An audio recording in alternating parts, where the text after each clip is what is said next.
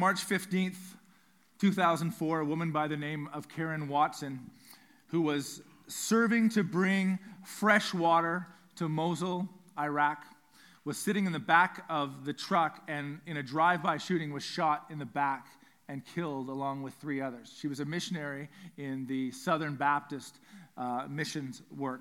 At her, at her, in her um, kind of biography and in, in her funeral, this is uh, what was said in the newspaper. It said, Friends and fellow worshipers in Bakersfield, California described her as a warm, fun loving, open hearted woman who joined the church seven years ago and spent her vacations doing missionary work in El Salvador, Mexico, Macedonia, and Kosovo before going to Iraq. She spent much of her time helping restore schools that had been used as ammunition dumps during the wars when it became public knowledge that Karen Watson had passed away uh, doing missions work, relief work in Iraq, the, the president of, of the Southern Baptist uh, Missions Organization said this. He said, Media and culture, they just don't get it.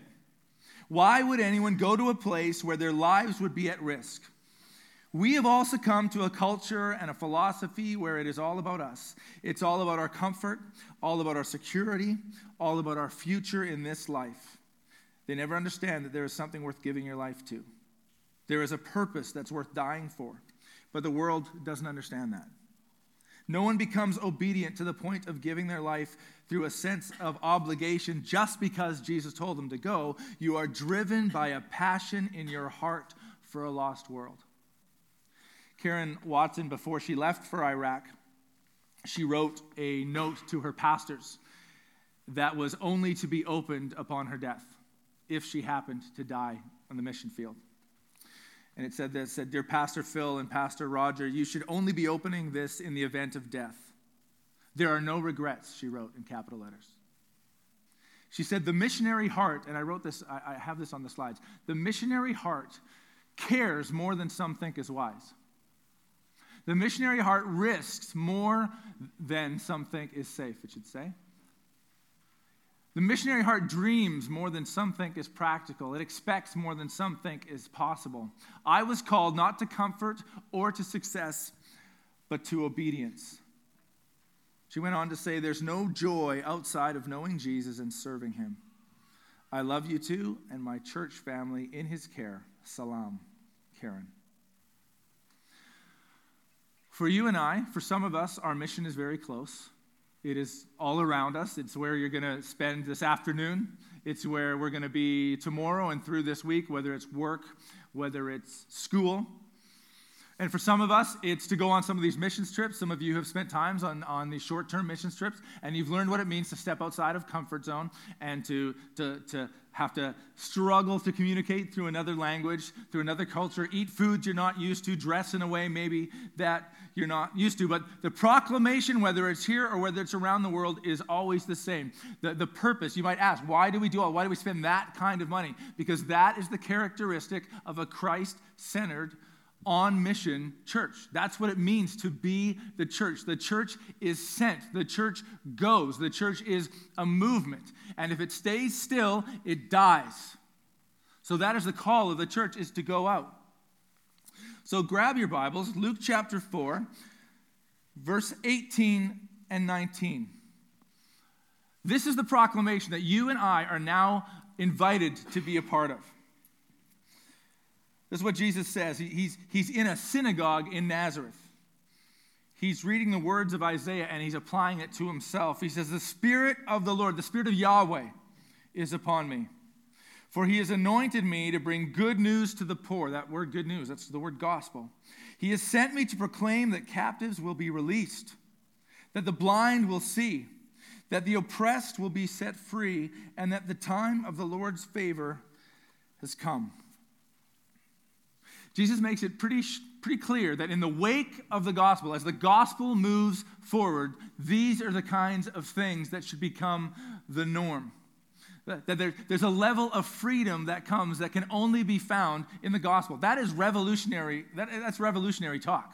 To say that there's this wave that's going to come as the news of the gospel goes out, as the, the proclamation of Jesus' life, death, and resurrection, and the way that changes all of history moves forward. In its wake, there is going to be freedom. It's going to be spiritual freedom, it's going to be emotional freedom, and in many cases, in the name of justice and a just God, it must be a, a physical freedom as well.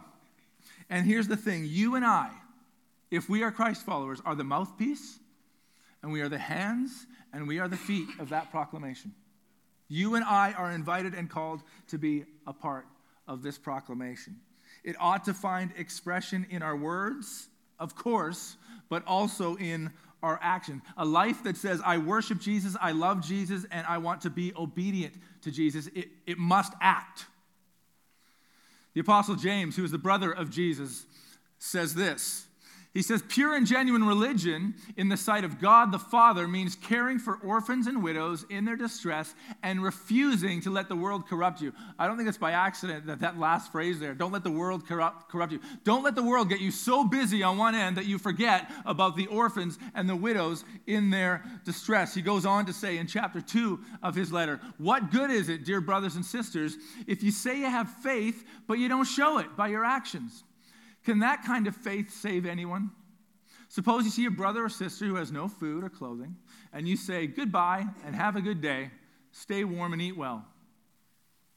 But then you don't give that person any food or clothing. What good does that do? So you see, faith by itself isn't enough unless it produces good deeds. It is dead and useless. He's pretty straightforward in what he says. And it's not about earning salvation. That's not what's being talked about here. What he's saying is an active faith is the sign of an authentic faith. An active faith is the sign of an authentic faith. Anyone can say, I belong to Jesus, but the proof is in our obedience, right? Uh, any of us who have children who, who go out of their way to say, I love you, but then you ask them to do the dishes and they don't do it, you might be tempted, like myself, when they say, I love you, to go, No, you don't. If you love me, obey my commands. then then I know you love me. That's what James is saying. He's saying, don't, don't just throw it out. Just say, yeah, I'm a person of faith. If there's no action, then you really have some serious questions to ask yourself about your proclamation of faith. Anyone who's been in a stagnant relationship knows that a confession of love is nowhere close to an expression of love. Just to, just to proclaim it is a lot different than to actually actively express love. James is saying when, when we do the work to relieve the spiritual and physical and po- the, the poverty of others, we are exposing, uh, when we refuse to do that, we are exposing a poverty in ourselves. When we, when we do not work to relieve the spiritual and physical poverty of others, we are expressing, exposing a poverty in ourselves. And this is, the, this is the interesting thing that Jesus teaches us. We actually deny ourselves an opportunity to worship, to love, and obey Jesus when we refuse to reach out to those in need. He says this in Matthew 25. Jesus says, He says, when you do these things, He says, Jesus says, when you do all these things, I tell you the truth. When you, when you did it to one of the least of these, my brothers and sisters, you were doing it to me. There is a, a sacramental moment, a sacred interaction taking place when we are actively living and proclaiming the mission of God's favor. And hey, doesn't the world, in the chaotic world that we live in, does it not need to hear good news for the poor and a proclamation of of freedom and liberty. See, the acid test in Scripture has always been, in the Old Testament, the prophets keep coming to, to the people of Israel and the leaders of Israel specifically and going, You're really good at all this, but what about the poor? You're really good at keeping all these commandments, but you fail to help the poor. And that's where God continues to, to judge people uh, in the Old Testament and say, You're missing it. If you don't deal with the poor, that's the acid test. If, you, if you're not dealing with those in need, you are missing it. You're good on the ritual, but what about the poor? Worshiping Yahweh in the Old Testament, loving Yahweh, obeying Yahweh was, was, was meant to be seen uh, in the way that we, we took advantage of opportunity to serve those in need. So, worshiping Jesus, loving Jesus, obeying Jesus means seeing those whom He created, in those whom He created, an opportunity to worship Him and love Him and serve Him. I tell you the truth, when you did it to one of the least of these, my brothers and sisters, you were doing it to me. There's an amazing mystery in that, that we're invited to be a part of. Now, what do we do with that as we come to the, the end of our, uh, our morning? Speaking of missions and, and trying to, to make it personal, we don't want to just look out there and go, that's beautiful. Look at what all our money did. Let's just keep throwing it out there and, and see if God can continue to do that work. What do we do with that? Well, fortunately, you if you attend CA church regularly, then you attend a church that has a heart for missions and has uh, wants to throw as many opportunities at you to be a part of, of the kingdom work, of the gospel work, of the proclamation of God's favor. We, we have so many missions opportunities that you've already heard, and I'm just going to highlight them uh, one more time for you. We have a Kenya trip coming up in May. Um, and I, you can still sign up for that. Uh, Mexico trip at the end of June. New York is a, a, youth one. The Dominican Republic, which is a new one that we've just started doing. Um, so you could be on the cusp of that. And then there's a men's trip in November to, to Mexico. A great opportunity to step out of our comfort zone, to reach out to those who many are saying the rest of the world doesn't even care about us. And to step into their world. And needless to say, the rest of the world doesn't, perhaps God doesn't who've never heard of the idea that they could be in favor with God and be able to step in and to give them a glass of water, to be, give, them, give them food, to give them clothing, and to give them Jesus. Those are, the, those are the ones that take a bit more stretching. They take the passports and they take the financial raising. There's a handful of things close by that you are invited to be a part of. So many times I'll preach a sermon and I'll end and I'll often think, Man, I didn't give any handles. It was just kind of like a pep talk. I punched him in the arm and sent them off. Today, I'm giving you several handles that you can walk away with and go, I don't know what he wants me to do with that. Okay, missions. Okay, there's that. Okay, this last week or two weeks ago, I was sitting down with someone from the city to say, just what can we do? Like, how can we as a church, guys, I boast about you guys to the city. Don't let me down. Uh, I, I, say, what can we do to serve the city? And he said, well, you know what? We have these, uh, these orientation nights where we bring people in and we kind of tell them, this is how you can serve the city. And there's opportunity to go and clean up garbage around the lake or in downtown or, or do gardening work over here where, and they're going to actually be expanding that garden. So if you can bring like, get 20 people from your church who come to an orientation night and then throughout the year they can just serve in different ways, that would be an amazing way to serve this community. So, this is what I'm asking you. Over the year, I'm going to be saying, hey, here's an opportunity. Uh, even things like putting up the lights, they actually have people volunteer to help out with some of that and take them down. I'm going to ask you, guys, let's go and be a part of this. After I build you guys up and, wow, that was really violent. Uh, after I after I, I build you guys up and boast about this church community, I don't want to be stuck there with one of those little stabby garbage knives in a bag by myself. I want to be surrounded by the T- TC Campus Church to serve the community, okay? So, I mean, I, w- I would say pray about it and think about it, but don't pray about it. You know you should be serving, so that's okay. And here's the last one, and this is the most concrete, and this is the biggest need we have right now. It's an immediate need. As of yesterday, sorry, Friday, we started doing the cold wet weather mat program again up at the Mariner campus. Exactly, woo. And we have clients every night, and think of how cold it is going to be tonight and what it means for people to have a place to go, have a warm meal, have a warm place to sleep, wake up, have another warm meal before they have to go out into the world. We need people to man and woman, is it, what's the one word? Personate? Okay, so we, we need people to sign up. So, how we've done it is we've divvied it up. So, for those of you who don't know what the Cold Wet Weather Mat program is, every night during the Cold Wet Weather Mat program, and each month a different church volunteers, this is our second month as CA Church volunteering to do it. We did December as well. Um, the Hope for Freedom vans will go at different points and pick up clients and bring them up to the campus where we will welcome them in and give them food and give them community and give them a warm place to sleep. This is exactly the language that Jesus uses in Matthew 25. Give them some water, give them some food, give them clothing, which we do as well, and give them love and community and proclaim, You have value. So, month of February, we've divvied it up so that uh, the young adults from Ethos are, are taking care of the first two weeks up until the 15th, and Town Center is taking the 16th through to the end of the month. If you are to go on there this afternoon on our website and hit the link on the Cold Wet Weather Mat program, you will notice that there are many mornings, specifically 5:30 to 8:30, 5:30 to uh, 7:30 in the morning, that have zero people signed up. So if you are a crazy morning person, no, no, no. If you have an alarm clock, sign up for 5:30. That's the requirement. A body, a heart, and an alarm clock. Please, for, for the sake of the gospel, go online and sign up to be a part of it. There are days that are we have zero people out of six signed up to do it. We have one or two that are full, but we have some that have no people, specifically the mornings. So please go on. You can choose AM shift, PM shift, and make sure it's the 16th and up. Don't be helping Ethos out. They got plenty. They don't need help. You go, go to, go to uh, the second half of the month.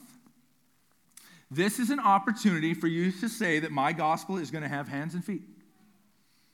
That I'm not going to simply vocalize it, I'm going to physically express my love for those whom Jesus loves, that my heart will break for those whom Jesus' heart breaks. That's the kind of community we are called. And isn't it the kind we want to? Don't we want to be like Karen Watson, who at the end of her life had no regrets? Who said, I have found my greatest joy in being a part of the gospel and proclaiming that gospel to other people. We want a faith, don't we, that cares more than some think is wise, as she said in her letter. Don't we want a faith that risks more than some think is safe? Don't we want a faith that dreams more than some think is practical? Don't we want a faith that expects more than some think is possible? Man, the stories that come out of the Cold Wet Weather Mat program. People who get off the streets, get back to their families, get off addiction, and get healed. Don't we want to be a part of that? We, we, don't, we don't only have to go all over the world for that. There are a lot of broken people in our community. We see them every day.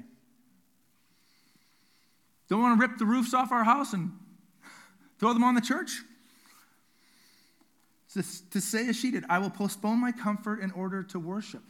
I'm going to postpone my comfort in order to love. I'm going to postpone my comfort in order to obey Jesus through serving those in need. See, but the, the, the, president of Southern Baptist, he, he had it right. He understands that there are so many things challenging us right now to keep us away from doing the very st- straightforward things that Jesus is calling us to. It is easy to be comfortable, to go home after work, to eat dinner, to grab a drink, to turn on Netflix, to play FIFA night. Oh, shoot, I'm just reading my journal now. I get it. I get it. Right? I, I get it. I'm not, I'm not immune to all the things that would keep any of us from, from serving the kingdom this way. But that if we want to find the joy that, that Karen Watson said she lived her life with, if we want to be a part of this proclamation, it takes cutting things out and saying, I will put those aside to be to love, to worship, and be obedient to Christ. I was walking through um, a mall in Surrey last week, and uh, I, I, was just heading out. I've done, I, I bought what I needed to buy. I'm heading out, and there was a World Vision lady there and they're so good. like, see this, John?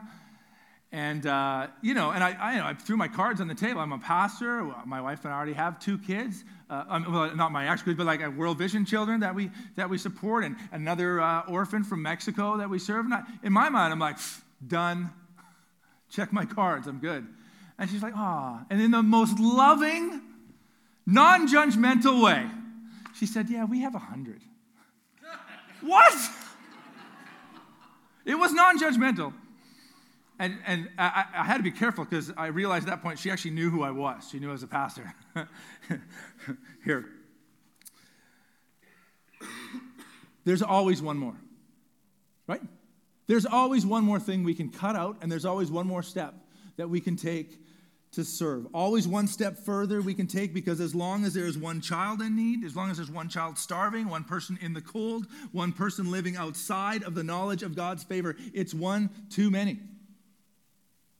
There is a, Jesus was in the habit of sharing parables because when Jesus shared parables, he did it because he found that eternal truth could be put into, if it could be put into a simple story, it gave people handles to walk away with. We have a, a story that was written that I, I want to share with you. It's a children's story, but it has a lot of impact, I believe. Do we have that up there? We should have it, yeah. One too many. This is actually written by a local artist, and she's actually, she's actually reading it up at, at Mariner this morning. But I just want to read this, this story to you. One too many. How many is too many? Shelter, clothing, healthcare, food, education, clean water, safety, belonging, when it comes to lacking basic human rights. What difference can we make? Oh, I can't read it down there. What more can be done? I am only one, but I am one. I cannot do everything, but I can do something. I will not let what I cannot do interfere with what I can do. No one is free. If even one is oppressed and has basic rights that are left unaddressed. I believe that's Mother Teresa. As long as there's one who hasn't a floor, a roof, and four walls with a window and door, there's one too many. As long as there's one with no jammies to wear, no soap for her bath, and no brush for her hair, there's one too many. As long as there's one who is sick and in pain and hasn't the treatment to get well again, there's one too many. As long as there's one without any food, no veggies or bread, no meat to be stewed, there's one too many. As long as there's one with no water nearby, and his land and his garden and well are all dry, there's one too many. As long as there's one who's forbidden from school but instead has to work with a hard, heavy tool, there's one too many. As long as there's one who often gets hurt, mistreated, and teased and pushed down in the dirt, there's one too many. As long as there's one who is only alone, no friends, no family, he's never been known, there's one too many. But when one turns toward instead of away, the math turns around in a powerful way. As long as there's one who welcomes a guest with a warm place to sit and a safe place to rest, turns to two. As long as there's one with a nice second pair who sees that they're needed and chooses to share, two turns to three. As long as there's one who hears a friend's cough and waits for the nurse till the fever cools off, three turns to four. As long as there's one who offers a dish and not only gives, but then teaches to fish, four turns to five. As long as there's one who finds water to drink and then pipes a path from the source to the sink, five turns to six. As long as there's one who opens the way to read and to write, to learn and to play, six turns to seven. As long as there's one who steps in and defends and bravely ensures that the cruelty ends, seven turns to eight. As long as there's one with a heart that is able to welcome the lonely with a place at the table, eight turns to nine. When one turns to two and three turns to four, the load is not held by just one anymore. It only takes one who addresses a need until one by one, everyone has been freed. Never worry about numbers. Help one person at a time and always start with the person nearest you. God of grace. Scripture makes it clear you make it clear to us, even in our day to day, it is not for a lack of need that we do not serve. It is because of a loud world, it is because of an adulterous heart that seeks satisfaction and seeks self pleasure. And so it's my prayer for myself first and for this, your church, that you would grow in us, explode in us a love, a desire to serve, to reach out to those who are poverty stricken, whether it be financially, whether it be physically, emotionally, or spiritually, and say, In the name of Jesus, I will serve you. In the name of Jesus, I will proclaim dignity to you. I will proclaim the Lord's favor to you from now until he comes. So, God, where there is, where we have uh, not allowed this, this desire to take up residence in our heart, where we have refused to let your spirit chisel away at us, I pray, Jesus, that you would speak very firmly, very caring, very lovingly to us this morning. And as we leave this place, I, wait, I pray we would do so realizing that as we leave this, these doors, we are heading into the mission field that you have thrown out in front of us. So, whether it's to home to our living rooms, to work, to school this week, may we proclaim the good news. May we, may we be ambassadors of the gospel that God is calling people back to Himself. And may we do so not only in word, but also in works and in deeds this week.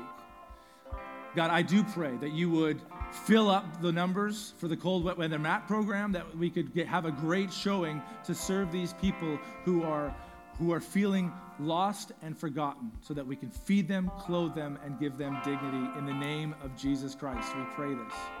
Amen.